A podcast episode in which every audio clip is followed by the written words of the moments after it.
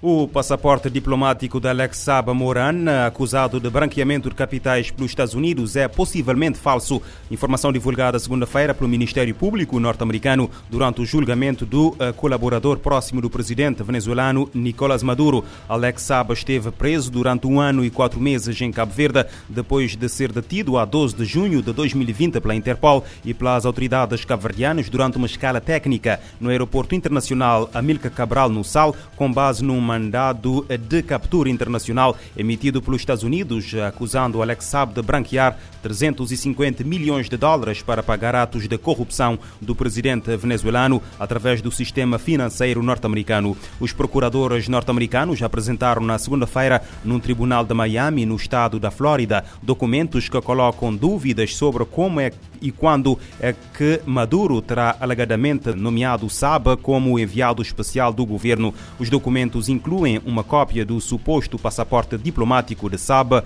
com uma foto e assinatura idênticas a outro passaporte não diplomático emitido quase dois anos depois, algo que, segundo o Ministério Público, indica uma possível falsificação. Os procuradores também apresentaram uma cópia impressa do Diário Oficial da Venezuela de 26 de abril de 2018 que contradiz uma versão eletrónica da mesma edição apresentada pelos advogados de defesa e que supostamente demonstrava Saba foi nomeado enviado especial por decreto presidencial de Maduro. Colombiano nacionalizado venezuelano, Saba foi detido em Cabo Verde quando seu avião uh, fez escala no Sal e foi extraditado para os Estados Unidos da América em junho de 2020, onde é acusado de branqueamento de capitais. Caracas descreveu a detenção como uh, ilegal, já que Saba disse que tinha passaporte diplomático. A extradição de Alex Saba para território norte-americano levou ainda o governo de Maduro a suspender em outubro de 2021 as negociações com a oposição venezuelana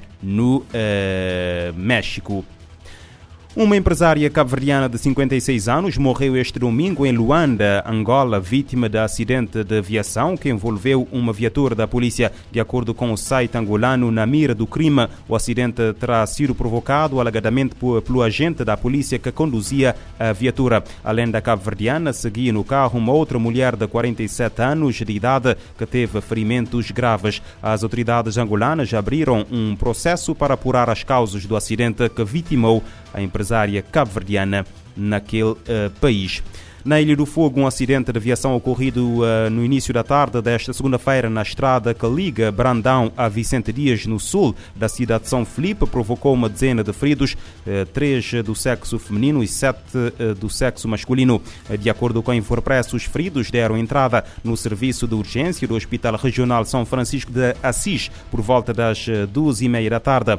O diretor clínico Dionísio Semedo diz que os acidentados foram avaliados e todos estão estáveis e sem perigo de vida no momento. O acidente, segundo testemunhas que presenciaram o ocorrido, aconteceu quando uma viatura de caixa aberta que transportava passageiros tentou fazer uma ultrapassagem a um outro veículo que ia no mesmo sentido.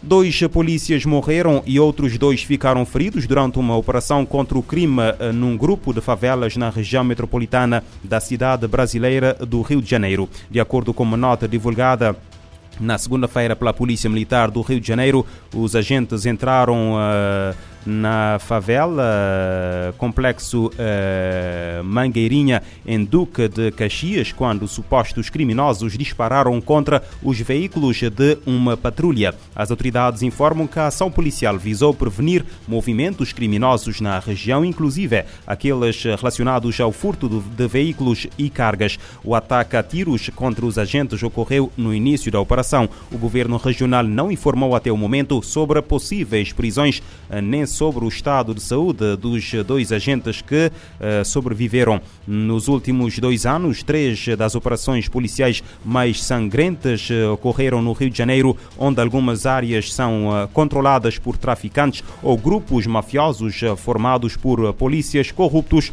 ou ex-polícias. Em maio passado, 20 pessoas morreram numa ação policial na comunidade de Vila Cruzeiro e dois meses depois, outras 17 morreram no complexo do Alemão. Em 2021 foi registrada a ação policial considerada a mais mortífera da história do Rio de Janeiro, com 28 mortes eh, em Jacarezinho, incluindo 27 civis e um polícia. O Conselho de Segurança da ONU realizou na segunda-feira uma reunião que teve como foco o progresso na eliminação do programa de armas químicas na Síria. A chefe de desarmamento da ONU defende que é preciso fazer justiça para as vítimas de armas químicas. A alta representante para os assuntos de desarmamento das Nações Unidas, Izumi Nakamitsu, disse aos 15 Estados-membros do órgão que é imprescindível identificar e responsabilizar todos os que usaram o tipo de armamento. Ela declarou que se isso não for feito, o fracasso não seria apenas na falha em fazer justiça às vítimas, mas também continuaria a erosão constante do tabu contra o uso de armas químicas e seria estabelecido um precedente perigoso chefe do desarmamento da ONU, somente responsabilizando e permitindo a prestação de contas, será possível restaurar totalmente esse tabu ou proibição em relação a essas armas. Ela apelou à união do Conselho de Segurança em torno da questão. Cerca de 20 pontos sobre a Síria ainda estão pendentes desde 2019. A secretária técnica da Organização para a Proibição de Armas Químicas, OPAC, ainda não recebeu informações solicitadas ao país com o um conflito há cerca de 12 anos. Da ONU News em Nova York, Eleutério Gavan. A representante da ONU ressalta que, na atual fase, as declarações feitas pela Síria não podem ser consideradas precisas e completas de acordo com a Convenção sobre Armas Químicas. O mundo não está no caminho certo para atingir as metas florestais para acabar com e reverter a desflorestação até 2030. O objetivo é fundamental para a meta de 1,5 graus Celsius do Acordo de Paris. A conclusão consta de um novo relatório da ONU. Para que as metas de 2030 permaneçam dentro do alcance, o marco de 1 gigatonelada de reduções de emissões das florestas deve ser alcançado até 2025 e anualmente depois disso. O estudo envolveu o Programa das Nações Unidas para o Meio Ambiente, o PNUMA, e parceiros. O relatório Fazendo o Bem no Pacto Climático de Glasgow conclui que os atuais compromissos públicos e privados de investir nas reduções de emissões são apenas 24% da meta do marco. Apenas cerca de metade desses compromissos foram concretizados por meio de acordos de redução de emissões assinados e nenhum dos financiamentos para esses compromissos ainda foi desembolsado.